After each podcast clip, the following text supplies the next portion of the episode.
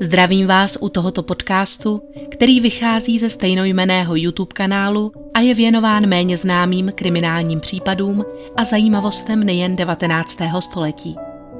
Pokud vás zajímají dobové fotografie a další materiály, určitě se podívejte i na originální kanál. Odkaz je přiložen v popisku. Pohodlně se usaďte, přeji příjemný poslech. Ahoj, zdravím vás srdečně u druhého dušičkového nebo chcete-li halloweenského dílu. V tom prvním, který byl rovněž bonusovou epizodou pro vás, moje předplatitele na Hero Hero, jsme si pod lampou posvítili na poněkud kuriózní případ vraždy, kdy se do světa živých vrátila samotná oběť, aby ukázala na svého vraha. A dnes se podíváme na další téma, které se k tomuto období neodmyslitelně váže, tedy spiritualismus, spiritismus – historii těchto hnutí a jejich vzestup ve Spojených státech i v Evropě. Je všeobecně známo, že lidé 19. století byli fascinováni nad přirozenem.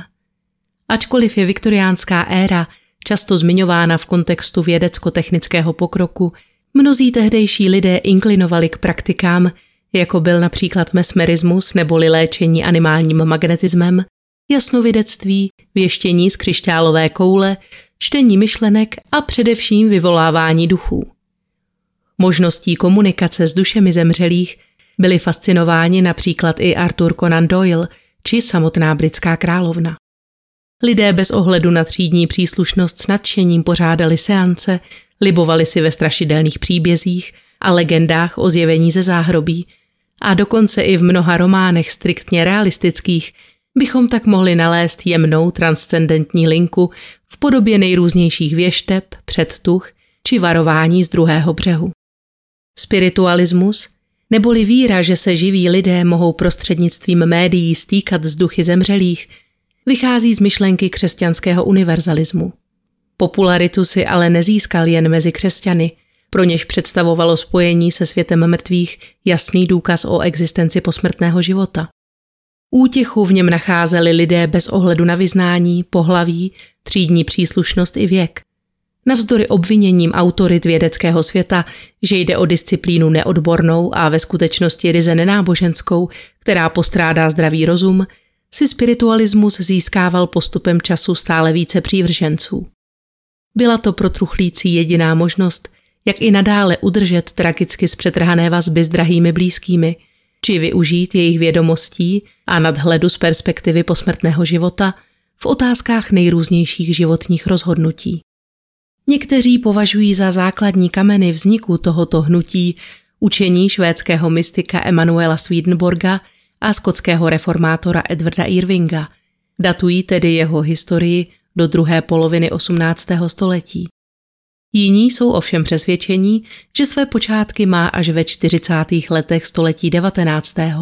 a jeho kolébkou je vesnice Hyattsville, nyní již zaniklá součást městečka Arcadia v okrese Wayne ve státě New York, kde dvě náctileté dívky učinili v březnu roku 1848 zásadní prohlášení. Tvrdili, že se s nimi spojil duch původního obyvatele jejich domu. Tento dům kam se manželé Foxovi a jejich dvě nejmladší dcery Maggie a Kate roku 1847 nastěhovali, skutečně provázela pověst strašidelného místa s krvavou minulostí. Ale až v březnu toho roku se začaly dít nevysvětlitelné věci. Dle slov těchto dívek se s nimi pokoušel duch opakovaně komunikovat prostřednictvím klepání na dveře i nábytek a oni tak brzy zjistili, že mohou s neviditelným protějškem hovořit prostřednictvím jednoduchého kódu, který obnáší určitý počet klepnutí jako pořadí daného písmene v abecedě a tímto způsobem získávat odpovědi na své otázky. Zjistili tak, že se jedná o ducha obchodníka jménem Charles B. Rosna, který zde byl před pěti lety zavražděn a jeho ostatky pohřbeny ve sklepě. Arthur Conan Doyle ve svých spisech o sestrách Foxových tvrdí, že byly ve sklepě během kopání doopravdy nalezeny úlomky lidských kostí. Žádný muž toho jména však nikdy pohřešován nebyl. Tato událost se setkala s velkým zájmem veřejnosti a článek o nevšedním zážitku těchto sester, který jako první zveřejnil New York Tribune, obletěl brzy v podobném znění celé Spojené státy. Nejstarší sestra, 35-letá Lia, která měla v té době již vlastní rodinu, byla zpočátku vůči tvrzení obou děvčat skeptická. Když ale byly dívky později rozděleny právě do domácností svých sourozenců a záhadné zvuky se náhle začaly ozývat i tam, uvěřila. Popularita sester mezi tím stále stoupala, nejprve na místní a později i na celostátní úrovni. V té době se vůdčí osobností tohoto tria uznávaných médií, známých jako sestry Foxovi, stala právě nejstarší Lia a v listopadu 1849 již předváděli Maggie a Kate své umění čtyřem stovkám platících diváků v rochesterské Corinthian Hall. Proti skupinám fanaticky nadšených obdivovatelů ovšem stáli i odpůrci dívek, kteří byli vůči jejich schopnostem rovněž skeptičtí a zastávali názor, že ony prapodivné zvuky nevydávají duchové, nýbrž povedená média sama. O 40 let později, tedy roku 1888, se ostatně prostřední Maggie pro New York World skutečně přiznala, že šlo původně o dětský šertík, který se postupem času zcela vymkl kontrole. Vyprávěla, jak pokaždé, když si šli lehnout, vyluzovali dvě nejmladší sestry záhadné klepání prostřednictvím jablka uvázaného na provázku. I jak si vymysleli údajného ducha na základě strašidelné historky, která kolovala v sousedství, že byl v jejich domě před lety někdo zavražděn. Nikoho nenapadlo, že by si jedenáctiletá a čtrnáctiletá dívka mohly vymyslet podobný vtip. Když se objevily první novinové články a za jejich tvrzení se postavila i jejich o 20 let starší sestra, nebylo již možno tuto lavinu nijak zastavit, ale pouze fámu dál přeživovat. Stala se pro ně ostatně zdrojem slušných výdělků na několik dalších desetiletí. Při veřejných seancích pak měli vydávat ony záhadné zvuky hlasitým praskáním uvolněných kloubů v kolenou a na prstech rukou i nohou, což bylo právě u dolních končetin vzhledem k jejich dlouhým sukním a objemným spodničkám jen obtížně dokazatelné. Veřejně pak toto prokřupávání kloubů před šokovaným publikem také předvedla a svou výpověď zakončila dovědkem Když jsem začínala s tímto podvodem, byla jsem příliš mladá na to, abych poznala, co je správné a co ne.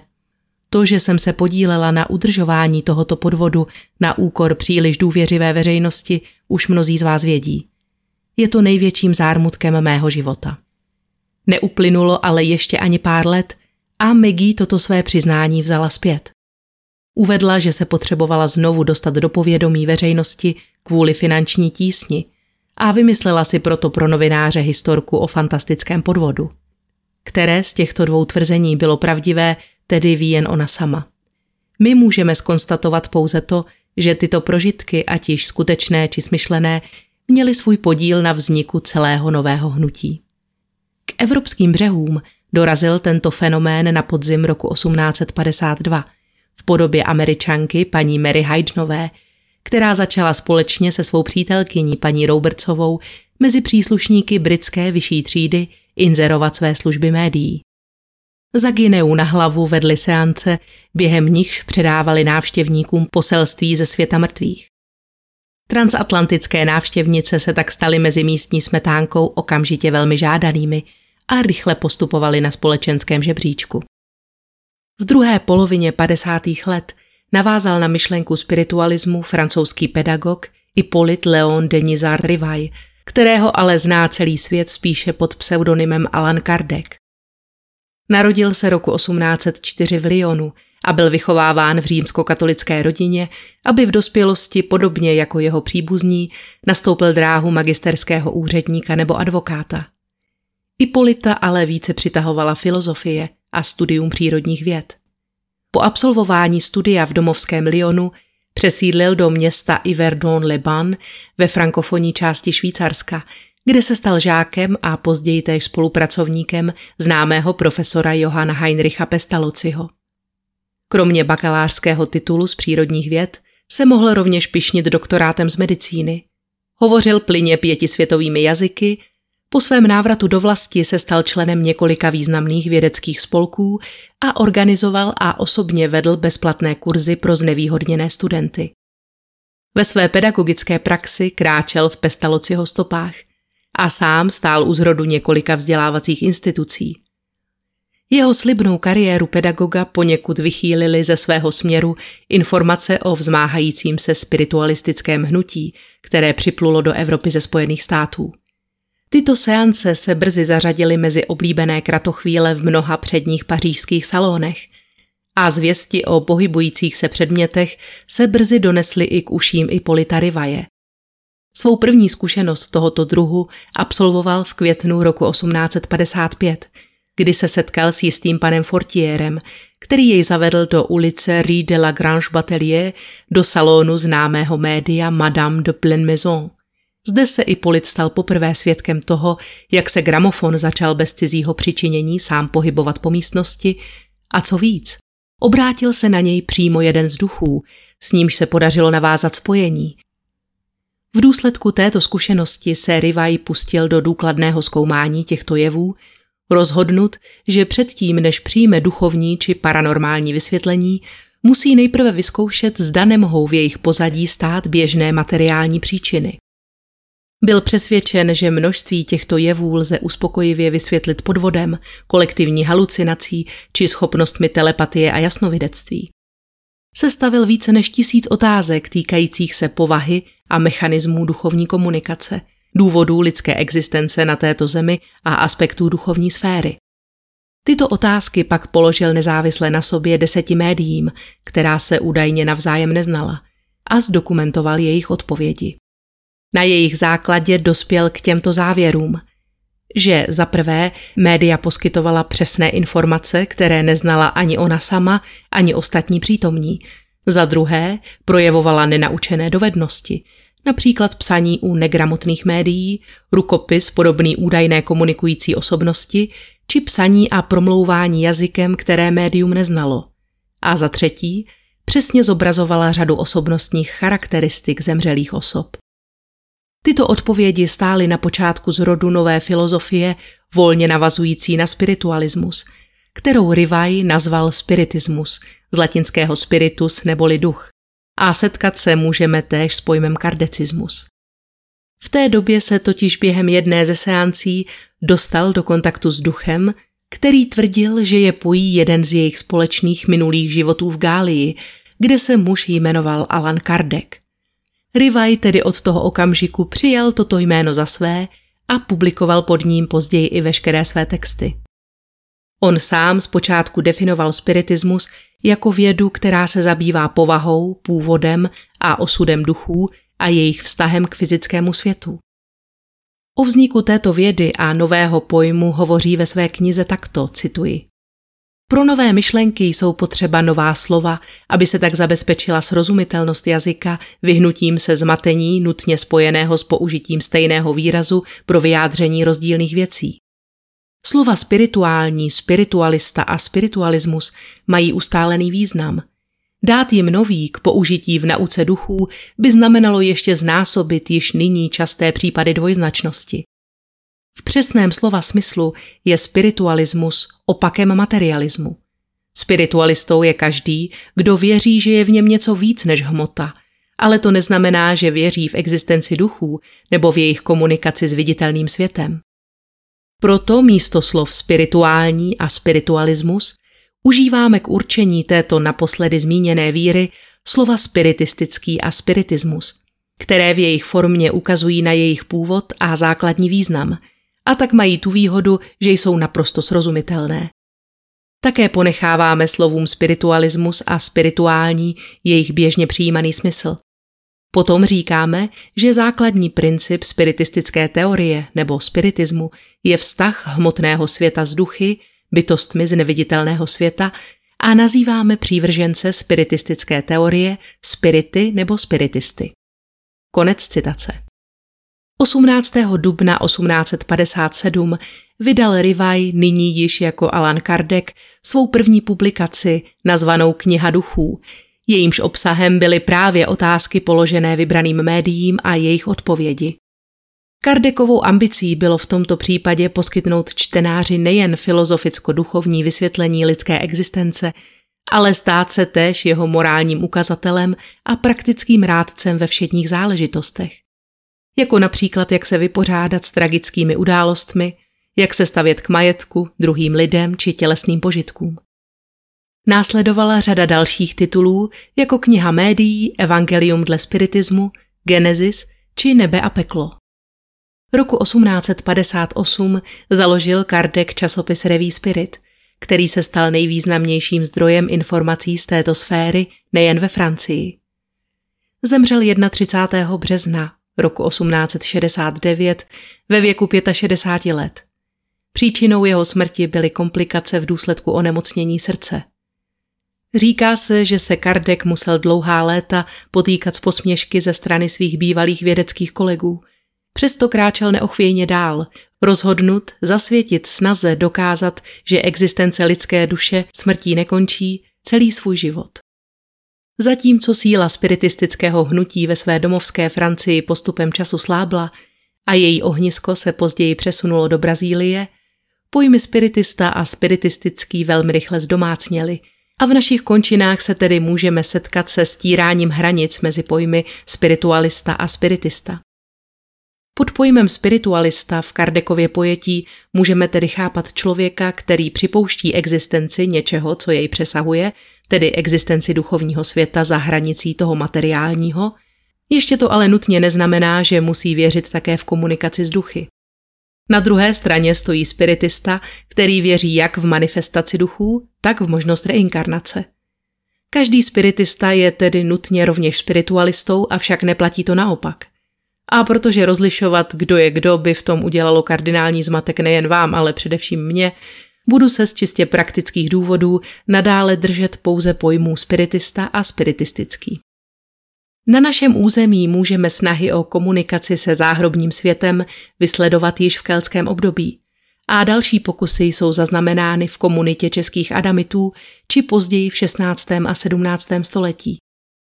Pokud je ovšem řeč o moderním spiritismu jakožto hnutí, v odborné literatuře převládá nejčastěji názor, že do Čech pronikl v 80. letech 19. století. Přicházel dvěma hlavními cestami. Z Německa, prostřednictvím továrníka Ignáce Etricha, který se roku 1878 usadil v Novém horním městě u Trutnova, dnes součásti Trutnova, a 2. února roku 1880 uspořádal první seanci, kdy jako médium posloužila Loty Vyhanová, dcera trutnovského profesora, a z Francie, skrze členy jeho české martinistické lóže u Modré hvězdy, kteří byli v úzkém kontaktu s francouzskými hermetiky a následovníky Alana Kardeka. Jak dokládají prameny k pokusu o jakousi improvizovanou spiritistickou seanci, ovšem došlo v Čechách již mnohem dříve – tedy roku 1853 v obci Stradouň, jak je také zaznamenáno v místní kronice. Lze tedy předpokládat, že Etrich ani jeho Češi nebyli zdaleka první, kteří začali tyto seance praktikovat. V 80. letech se tento fenomén rozšířil také v oblasti Podkrkonoší a Krkonoš, kde se lidoví spiritisté rekrutovali především z řad místních náboženských myslitelů. A odkud pocházela též Marie Votočková, žena označovaná jako první místní médium. Zatímco v zahraničí byly tyto seance pro jejich návštěvníky spíše zdrojem zábavy a vítaným rozptýlením, český spiritismus se těšil mezi svými přívrženci velké vážnosti a bylo k němu přistupováno s patřičným respektem a úctou. Zajímavé je, že průběh seancí byl ve všech oblastech zhruba stejný a to i přesto, že mezi sebou jednotlivé spolky prakticky nekomunikovaly a do 80. let 19. století nevycházela na našem území ani žádná tematická literatura. Pro účely seancí bylo doporučeno zajistit pravidelnost, tedy scházet se vždy v ten týžden v týdnu na stejném místě a ve stejnou hodinu. Stejně tak bylo doporučováno, aby zůstala neměná skupina účastníků, která byla obvykle tvořena třemi až osmi jedinci tak aby mohli pohodlně vytvořit prostřednictvím sepjatých rukou nepřerušený kruh. Seance trvala obvykle jednu až dvě hodiny. Před samotným zahájením probíhal nejprve duchovní rozhovor, který povětšinou zahrnoval zážitky z předchozí seance či předčítání tematických článků a počátek i konec provázely modlitby a zpěv písní. V prvé řadě se jednalo o seance společné, které se konaly jednou až dvakrát týdně v konkrétním stavení. Již předem bylo pro tyto účely určeno konkrétní médium a frekvence těchto společných seancí mohla být zvýšena v období, kdy někdo z komunity zemřel a jeho příbuzní se s ním chtěli spojit. Druhým typem byly rodinné seance, kdy byla jako médium volena žena z okruhu příbuzných. Třetím typem pak byla setkání ve volné přírodě. Místem jejich konání byly povětšinou památné lokality. Setkání ve volné přírodě byla hojně pořádána například v čase svatodušních svátků nebo dušiček. Mezi nejznámější místa nedaleko Nové Paky patří proslulý kalich u Malé skály, kde se spiritisté tajně scházeli. V Nové Pace působil též Karel Sezemský, nakladatel, spisovatel a jeden z hlavních představitelů českého spiritismu, který dokázal všechny tyto dosud rozdělené proudy spojit. Rodák ze štýrského poutního města Mariacel se vyučil rukavičkářem a později pracoval ve zlatnických a hodinářských krámech v Praze. Ke spiritismu jej přivedl známý, se zemského počáteční pokusy připojit se ke kroužku praktikujících osob sídlícímu na poříčí se však nesetkal s úspěchem. Začal proto na základě zapůjčené literatury provádět vlastní pokusy a do té doby se také datují jeho první texty týkající se tohoto tématu. Od roku 1891 se stal redaktorem časopisu Spiritistická knihovna, která byla později vydávána pod novým názvem Edice Spirit – a rovněž převzal vedení redakce Hvězdy záhrobní. K níž se roku 1901 připojil ještě měsíčník Posel záhrobní. Téhož roku se s manželkou Marií přestěhoval do Hrabačova u Jílemnice a o tři roky později zakotvil v Nové Pace. Během let navázal kontakty se spiritistickými komunitami v Rakousku, Německu, Jugoslávii i Francii. Slibně se rozvíjejícím aktivitám v Nové Pace však roku 1904 vystavil stopku sám okresní hejtman, když vydal zákaz pořádání jakýchkoliv setkání tohoto druhu z důvodu pomílenosti učení spiritistického a jeho neblahého vlivu na lidské zdraví. Za porušení tohoto zákazu hrozila peněžitá pokuta ve výši 200 korun a případně i 14-denní žalář. I této překážce navzdory, ale zájem o spiritismus stále rostl a mnozí lidé byli ochotni podstoupit i hrozící sankce. Patřila k ním ku příkladu i rolnice z Bělé Upecky paní Čeřovská, která zákaz porušila a následně byla za uspořádání spiritistické seance pokutována. A zájem stále vzrůstal. Tomáš Garik Masaryk ku příkladu odhadl počet příznivců spiritismu na 200 až 300 tisíc – přičemž k uvědomělým a aktivním by šlo počítat jen kolem deseti tisíc. Občané viktoriánské Anglie se s podobnými restrikcemi potýkat nemuseli, naopak.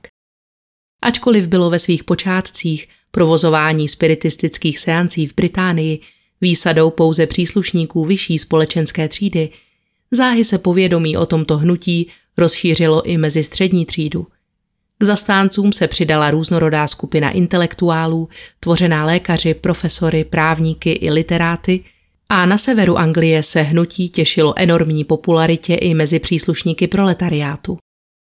Oblasti jako Yorkshire, Lancashire, Manchester či Nottingham a další továrenská města se stala po dobu dalších několika desetiletí centry spiritistických aktivit.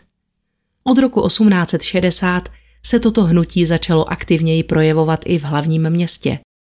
Londýnské deníky byly rázem plné článků o spiritistických přednáškách a pozvánek na veřejné seance. A k praktikování či účasti na těchto akcích se hlásilo stále větší množství osob, včetně samotné královny Viktorie. Během jedné ze seancí probíhajících nedlouho po smrti prince Alberta obdržela královna manželův vzkaz prostřednictvím 13-letého média, chlapce jménem Robert James Lees z Lestru, který tehdy oslovil královnu domáckým jménem, které kromě nejužší rodiny nemohl nikdo znát. Chlapec byl poté osloven, aby vedl všechny další seance na Windsorském hradě, během nichž bude duch prince Alberta vyvoláván. Po královnině smrti to pro změnu byla její dcera princezna Luisa, která získávala tímto způsobem zprávy od zesnulé matky. Od roku 1863 mohl dokonce britský čtenář bažící po vědomostech tohoto druhu navštěvovat tematicky zaměřenou knihovnu, Progressive Library and Spiritualist Institution, kterou založil na Southampton Row v londýnské čtvrti Holborn James Burns. Mezi mnoha publikacemi bylo možno též najít kompletní vydání několika periodik, jako například British Spiritualist Telegraph, Spiritualist, Human Nature, Medium and Daybreak, Two Worlds nebo Light. Spiritismus se stal zkrátka nedílnou součástí viktoriánské kultury a pronikal do životů tehdejších lidí na mnoha úrovních. Což se také odráží i v mnoha moderních výzkumech, které zkoumají spiritismus z hlediska metodického, náboženského i genderového. Témata vztahu a rovnosti mezi pohlavími a postavení žen ve společnosti totiž v kontextu spiritického diskurzu rezonovala velmi silně. V 50. letech 19. století, kdy se začaly ozývat otázky týkající se správné role ženy ve společnosti, takzvaná ženská otázka, se spiritismus jevil jako neutuchající pramen nových možností, příležitostí i šancí získat lepší postavení, které byly ženám v jiných sférách odpírány. Ženy totiž nacházely v této oblasti daleko lepší uplatnění než muži, protože ženské médium bylo ze zkušenosti považováno za lepšího komunikátora s lepšími předpoklady pro duchovní rozvoj. Za určitých okolností tedy mohl věhlas, získaný v rámci spiritistických kruhů, poskytnout dané ženě prostředky, jak obejít rigidní třídní a genderové normy viktoriánské éry. Není tedy náhoda, že množství aktivistek a aktivistů brojících za ženská práva pocházelo právě z těchto kruhů. Neznamená to samozřejmě, že by se na šíření spiritismu nepodílelo stejné množství mužů jako žen. Písemná svědectví o seancích naznačují smíšené publikum. Ženská média ale dalece převažují. Ruku v ruce se stále sílící popularitou tohoto hnutí kráčel vznik celé řady spolků a asociací, jejichž cílem bylo vyhledávat a kultivovat pod odborným dohledem tyto osoby s přirozenými dispozicemi k tomu stát se vhodným médiem. Ta bychom mohli, co se pole působnosti týče, rozdělit do dvou základních skupin – na média veřejná a soukromá. Tato terminologie určovala nejen zaměření, ale především společenský status daného média. Zatímco seance příslušníků první zmiňované skupiny byly přístupné široké veřejnosti a hlavním zdrojem jejich příjmů tak byly jednorázové příspěvky od těchto návštěvníků, soukromá média působila pouze v jedné nebo několika vybraných rodinách, tedy v daleko exkluzivnějším prostředí honosných salonů místní honorace. Tito lidé byli finančně podporováni dlouhodobě – a nemuseli tak pokaždé znovu a znovu schánět prostřednictvím tisku a přátel hosty na své seance. Klasické setkání tohoto druhu probíhalo obvykle v šeru nebo úplné tmě a samotný průběh se často lišil stejně tak v závislosti na charakteru a četnosti publika, jako dle schopností a dovedností daného média. Na úsvitu moderního spiritismu se stalo po vzoru sester Foxových populárním komunikačním prostředkem klepání na nejrůznější předměty, kdy počet klepnutí znamenal konkrétní písmeno a poselství z Cháronovy říše tak mohla být zaznamenávána na břidlicovou tabulku. Tento způsob byl ale poněkud nepraktický a hláskování celých věd zdlouhavé. Vynalézaví viktoriáni proto hledali způsoby, jak zprávy předávat rychleji a vymýšleli tak nejrůznější prostředky a nová zařízení, s jejichž pomocí by bylo možno s mrtvými komunikovat snáze. Ke vzniku jednoho takového předmětu prý dokonce přispěli sami duchové, když roku 1853 pobídli účastníky seance Alana Kardeka, aby vzali proutěný košík, obrátili jej dnem vzhůru, položili na čistý papír a mezi dva proutky vložili tušku. Společný pohyb rukou položených na dno tohoto košíku a vedených duchovní silou pak měl na papíře vytvářet slova, hesla či celé věty záhrobních poselství. Tento počáteční improvizovaný nástroj se velmi rychle vyvinul v oválnou či srdcovitou destičku z kolečky a otvorem pro tušku a jeho výroby se ve velkém chopili obchodníci. Z Paříže, kde planžeta vznikla, se její výroba postupně rozšířila do Británie a následně roku 1858 také do zámoří. Mezi prostředky, které si získaly popularitu především v seriózních spiritistických kruzích, patřil například též spirituální telegrafní ciferník Isaaca Píse z 50. let. Zařízení bylo zatíženo protizávažím, takže při naklánění stolu se hodinová ručička otáčela a ukazovala na jednotlivá písmena či číslice. Mezi běžnými lidmi, kteří vnímali seance spíše jako zábavu, se ovšem tento přístroj nikdy příliš neujal. O něco větší oblibě se těšil tento psychograf, tedy zařízení pro komunikaci s duchy, které skonstruoval německý profesor hudby Adolfus Theodor Wagner a nechal si jej roku 1854 patentovat v Londýně. Účelem některých přístrojů ovšem nebylo komunikaci se světem mrtvých zprostředkovávat, nýbrž spochybňovat její věrohodnost. Mnoho let obětoval takovému výzkumu například chemik dr. Robert Hare, který roku 1855 vyvinul inspirován strojem Isaaca Píse takzvaný spiritoskop. Jehož cílem bylo zjistit, zda lze projevy připisované duchům uskutečnit bez fyzického zásahu smrtelníků a odhalit tak podvodná média. První zařízení, které skonstruoval, byl systém kladek a protizávaží, které při naklonění stolku nad přirozenou silou otáčely kolečkem a tímto pohybem tak byla železná tyč nasměrována na konkrétní písmeno. Jeho trik spočíval v tom, že kolo s jednotlivými písmeny abecedy bylo před zraky média skryto. Pakliže by se tedy stůl pohyboval jeho přičiněním, nemohlo vědět, jaká písmena označí a sestavit tak smysluplné sdělení. Podobných přístrojů, jejichž úkolem bylo testovat věrohodnost médií, vytvořil celou řadu. Problémem však bylo, že některým jeho testovacím subjektům se i přesto dařilo zprostředkovávat srozumitelné zprávy od svých duchovních průvodců. Her nejprve nechápal, jak je možné, že jej vlastní přístroje zrazují. Postupně začal věřit, že tato testovaná média zřejmě oplývala jasnovideckými schopnostmi a mohla tak uhádnout umístění písmen i skrze nejrůznější důmyslná krytí. A nakonec kapituloval docela. Byť i jen jediný neúspěšný pokus pro něj znamenal, že vedle podvodníků existují i média, která jsou skutečně schopná zprostředkovat kontakt s duší mrtvého. Když Hare vydal na základě svých studií ilustrovanou knihu s názvem Spiritualismus vědecky prokázáno, vyvolal nejen celonárodní rozruch, ale popudil vůči sobě také celou vědeckou obec. Jeho experimenty mu tedy nakonec na místo věhlasu přinesly spíše všeobecné odmítnutí. Byl totiž zapuzen nejen svými bývalými kolegy, ale na milost jej nevzali ani spiritisté, jejichž umění prve spochybňoval. 80. léta 19. století přinesla další nové komunikační prostředky. Zpočátku se sice zdálo být dešifrování čmáranic vytvořených psací planžetou zábavné. Postupem času se ale stejně jako hláskování písmen ukázalo být poněkud zdlouhavým.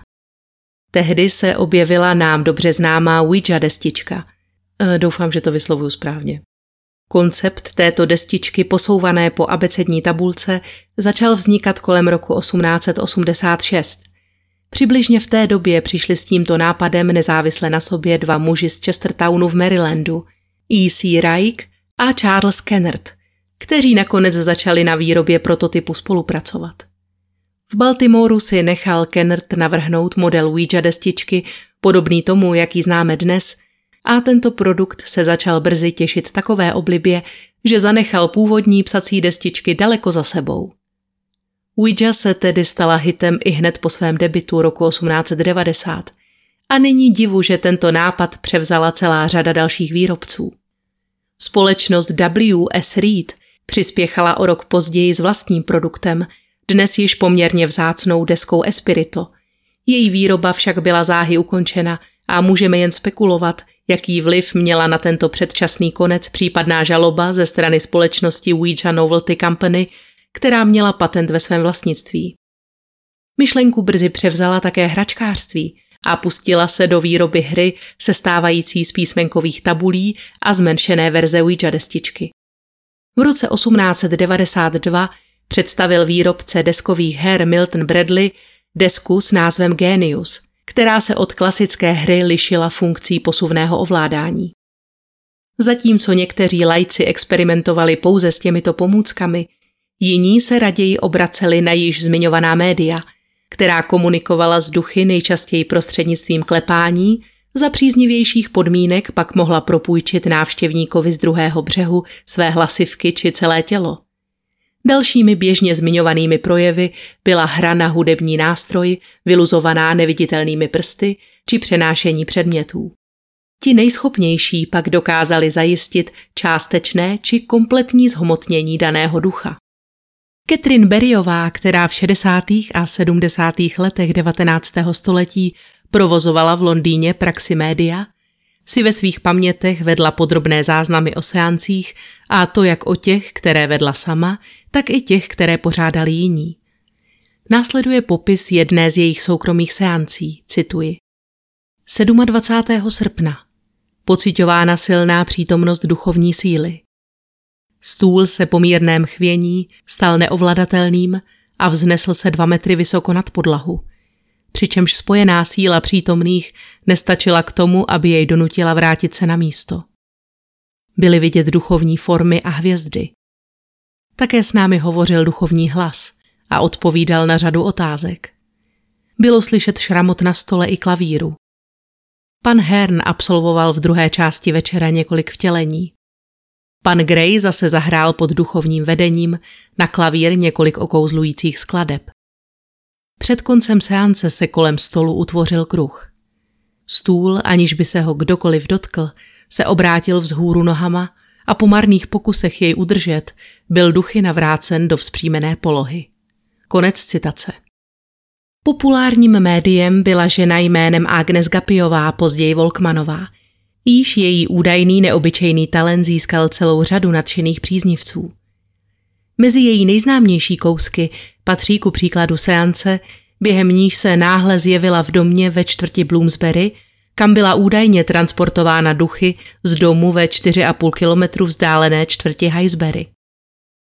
Svědkem tohoto náhlého zjevení bylo 12 osob a ačkoliv v jeho pravost věřil i Arthur Conan Doyle, skeptici jej striktně zavrhli jako podvod – Stejně tak jako i další techniky, které paní Volkmanová během svých seancí používala a které soudobí badatelé odhalili jako podvodné.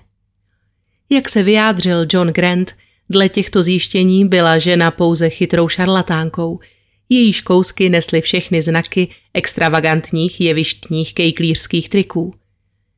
Jako podvodník byl svými kolegy z branže později odhalen i známý fotograf Frederick Hudson – s nímž paní Volkmanová úzce spolupracovala a který tvrdil, že dokáže zachytit duše zemřelých na svých snímcích. O tomto typu snímků jsem mluvila například ve videu věnovaném viktoriánským fotografiím. Za další velmi talentované médium platila též mladá londýňanka Florence Kůková.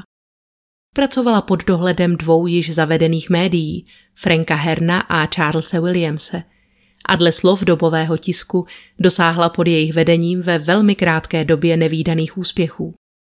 Nejen, že dokázala během seancí pohybovat i obtížně manipulovatelnými předměty, například otáčet těžkým dubovým stolem, ale dle několika svědectví měla také levitovat – Jedna z pikantnějších zpráv tvrdí, že při jedné takové příležitosti, kdy Florence právě levitovala nad hlavami přísedících, sklouzla z ní lehká říza, kterou měla na sobě a přítomným tak poskytla ještě intenzivnější prožitek z této seance, než očekávali. Duše z druhého břehu pak nechávala promlouvat prostřednictvím automatického psaní nebo tím, že propůjčila duchovi své hlasivky.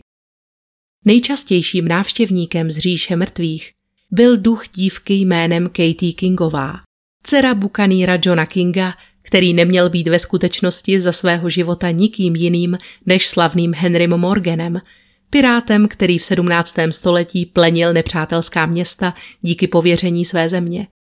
Duch tvrdil, že si po příchodu na onen svět uvědomil, jak mrzký a ubohý jeho život byl – Rozhodl se proto přijmout nové jméno a vzít na sebe úkol v podobě šíření osvěty o realitě posmrtného života mezi smrtelníky.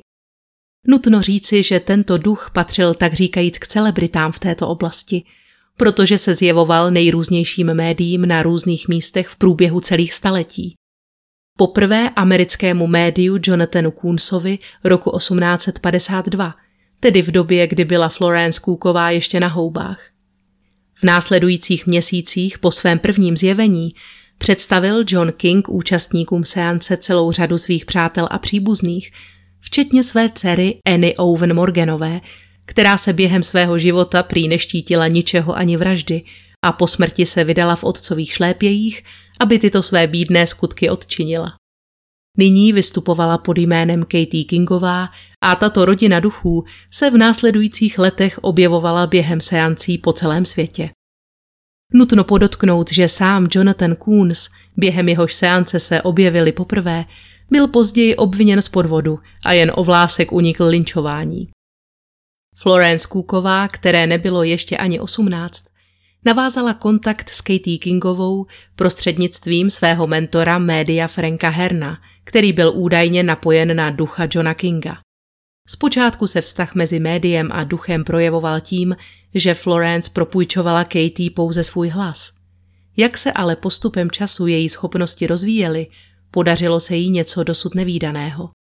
Tedy předvést efektní vizi zhmotnění v plné fyzické podobě, kdy se duch připomínající osobu z masa a kostí zjevil mezi přísedícími a volně se mezi nimi pohyboval. Tento duch byl rovněž mnohokrát vyfotografován, což se během seance stalo vůbec poprvé.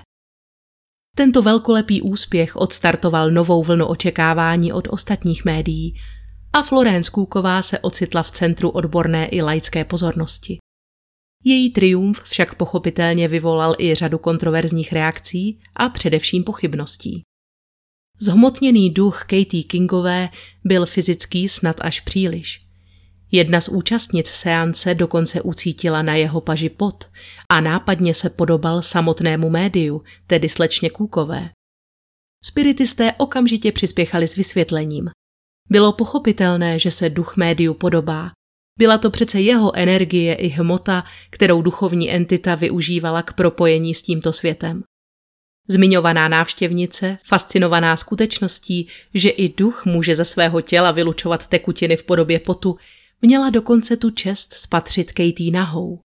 Sama o této události později napsala, cituji. Zavolala si mě do zadní místnosti, odhodila bílý oděv a postavila se přede mě dokonale nahá. Teď řekla, vidíš, že jsem žena, což v skutku byla a navíc velmi krásně tvarovaná žena. Dobře jsem si ji prohlédla, zatímco slečna Kůková ležela vedle nás na podlaze.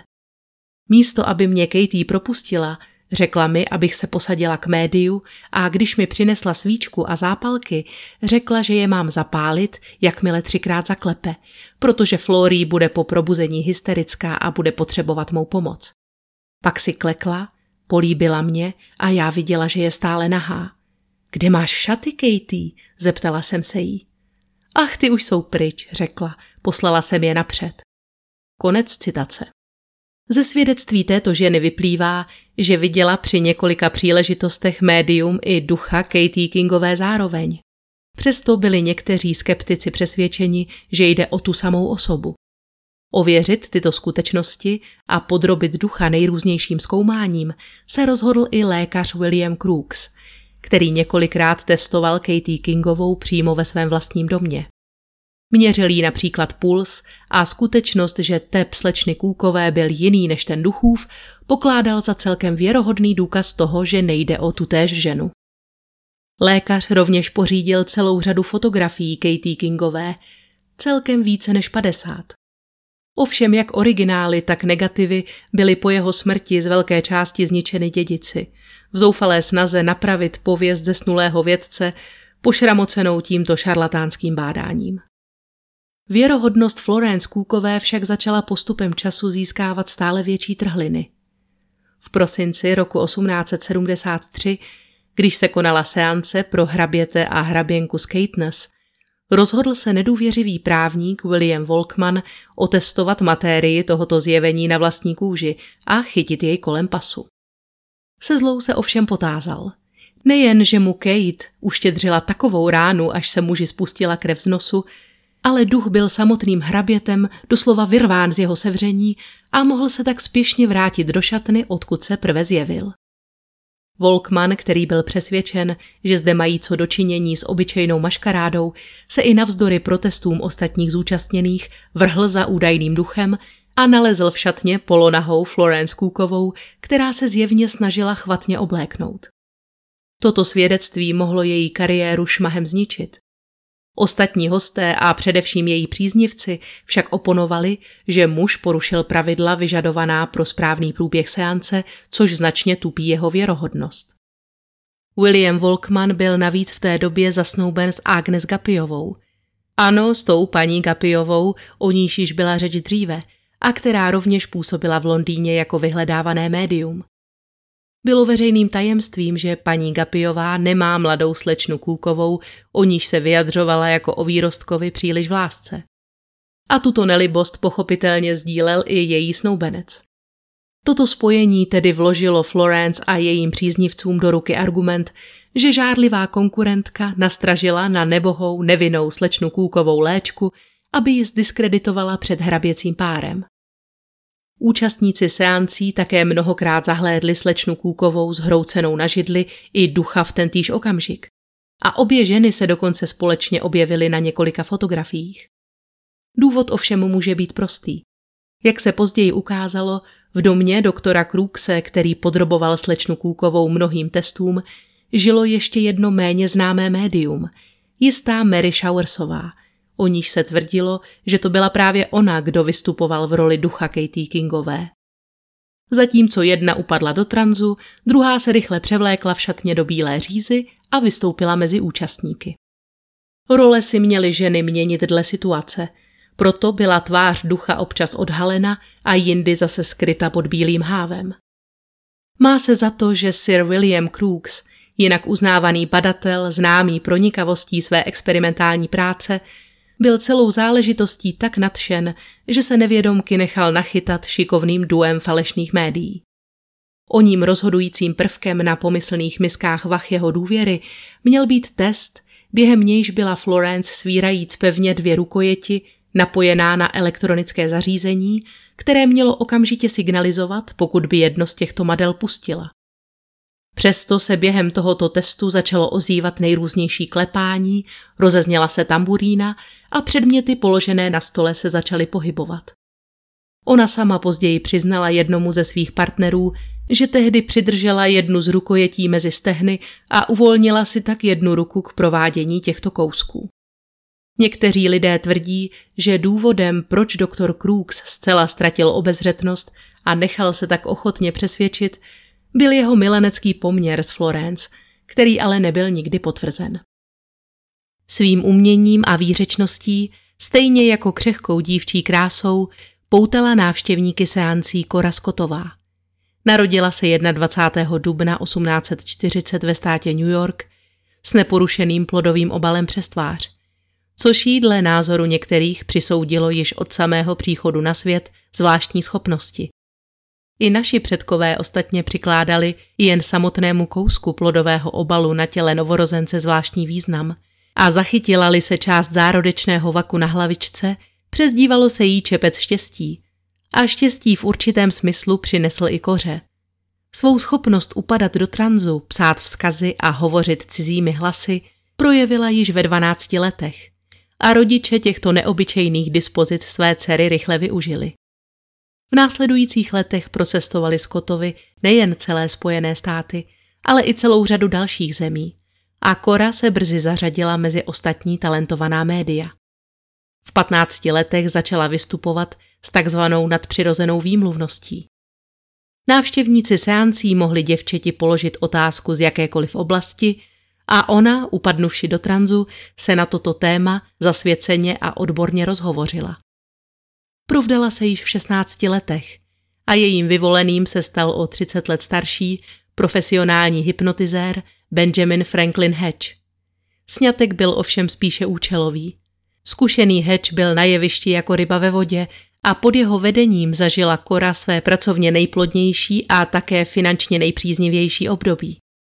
Ačkoliv mělo manželství hořkou dohru, pro mnoho lidí je Kora známá právě jako Hečová – a to i přesto, že se později provdala ještě třikrát a vystupovala pod jmény Danielsová, Tepenová a Richmondová. Roku 1875 se stala pastorkou spirituální církve v Chicagu a tuto funkci zastávala do konce svého života. I když již nebyla aktivně praktikujícím médiem, přednášela a vydala několik publikací. Ve světě, v němž převažovala ženská média, nemůžeme zapomenout též na nejznámějšího muže a rovněž záhadu své doby, Daniela Danglese Houma. Narodil se v březnu roku 1833 ve skotském Edinburgu a nedlouho poté jej adoptovala jeho teta z matčiny strany paní Kůková, která s chlapcem roku 1842 emigrovala do Spojených států. Zážitky v podobě předtuch či nevysvětlitelných jevů nebyly v Danielově rodině ničím neobvyklým. Jeho matka byla známá svými jasnovideckými vizemi a i sám Hoch byl v tomto ohledu poněkud předčasně vyspělý. Byl ještě batoletem, když se v jeho přítomnosti začala sama od sebe pohupovat kolébka a později jej několikrát zasáhla předtucha o smrti jeho blízkých. Spatřil takto například přesnou hodinu smrti své matky, vzdálené tisíce mil za oceánem. Nedlouho po matčině smrti se začaly v domě v Connecticutu, kde Daniel se svou tetou žil, ozývat zvuky nevysvětlitelného původu, které připomínaly hlasité rány kladivem. Tyto údery se ozývaly v hlavě chlapcovi postele i po celém jídelním stole. Vyděšená paní Kůková, přesvědčená, že jde o dílo samotného ďábla, neprodleně poslala pro duchovního, aby se pokusil nečisté síly z jejich domu vymítit. Rány však neustávaly a v následujících dnech se jejich hlasitost a četnost stupňovala. Brzy se po místnosti začaly sami od sebe pohybovat nejrůznější předměty a bylo tak jen otázkou času, kdy se o podivném dění v domě dozvědí sousedé. Věc dospěla tak daleko, že paní Kůková již nedokázala tyto jevy dále snášet a Daniela, kterému bylo v té době 18 let, z domu vykázala. Mladík měl na celou věc zcela odlišný náhled než jeho teta. On sám byl přesvědčen, že nejde o dílo ďáblovo, nýbrž že byl obdařen projevem boží dobroty. Pochopil, že jeho nadání by mu mohlo, co se zajištění obživy týče pomoci, a že by tímto způsobem mohl ostatním pomáhat i on sám. Ačkoliv za své aktivity nikdy nežádal přímou odměnu, jeho schopnosti brzy přesvědčily tolik významných a zámožných osob, že mohl Daniel žít až do své smrti z jejich pohostinnosti a štědrosti. V té době cestoval po celé Nové Anglii, pomáhal lidem zprostředkovávat kontakt s jejich zesnulými blízkými, hleděl prostřednictvím svých vnuknutí do budoucnosti a dokonce prý i zázračně uzdravoval. Houmovým původním záměrem ovšem nebylo proslavit se jako médium, nýbrž usiloval o to stát se lékařem. Jeden z jeho mecenášů mu dokonce svými finančními příspěvky umožnil studovat lékařskou fakultu. Ačkoliv by nepochybně stejně rád, ne raději, financoval Danielovu kariéru spiritistického misionáře.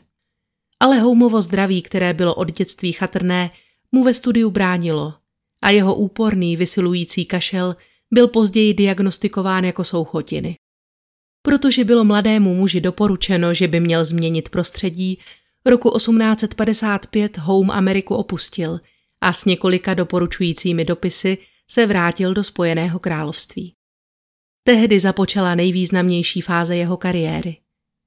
Houmova pověst se brzy rozšířila po celé Evropě a muž se stal nejen častým hostem královských rodin, ale též mezinárodní celebritou. Mezi jeho známé a obdivovatele patřili například Napoleon III., německý císař, holandská královna a mnoho členů ruského královského dvora. Stejně jako jeho kolegové byl i Home mnohokrát obvinován z údajného podvodu. Na rozdíl od těch ostatních, ale nebyl nikdy při žádném takovém jednání přistižen a žádný jeho podvod odhalen. Spolehlivě nejhorlivějším a nejvytrvalejším Homeovým kritikem byl Frank Podmore, aktivní člen společnosti pro psychický výzkum v Londýně, který obětoval celé roky, aby vysvětlil Houmovi činy racionálním způsobem. Naznačoval například, že mohl k přemysťování masivních kusů nábytku používat důmyslný postroj z tenkých vláken koňských žíní. Ve skutečnosti byl ale takový scénář vzhledem k technologickým omezením té doby jen velmi obtížně představitelný. I Podmor musel nakonec připustit, že se s žíněmi zmílil a uchýlil se raději k vysvětlení skrze kolektivní hypnózu.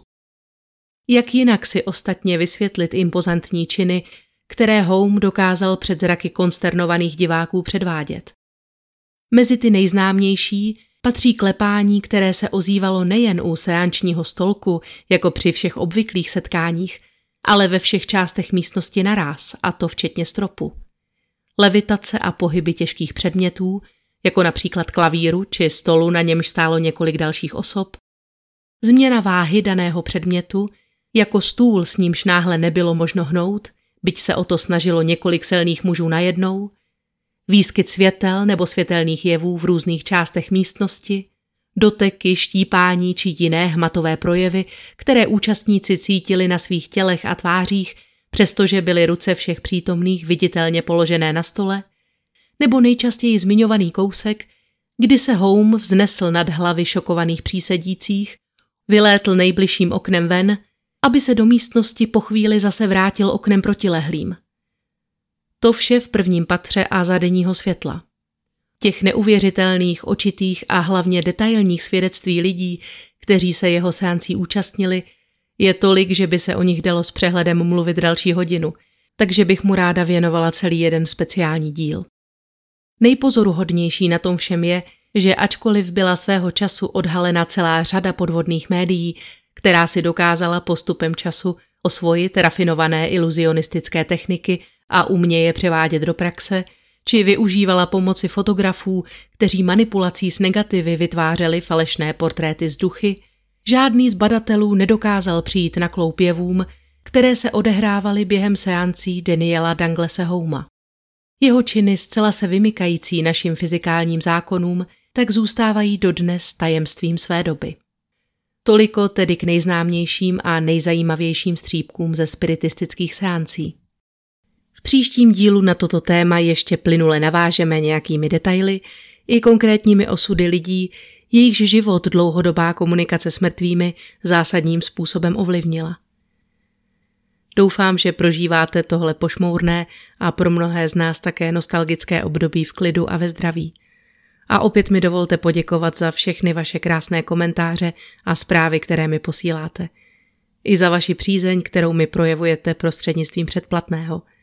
Jste fantastičtí fakt. Vůbec jsem nečekala, že vás bude tolik. Mějte se moc hezky a těším se příště.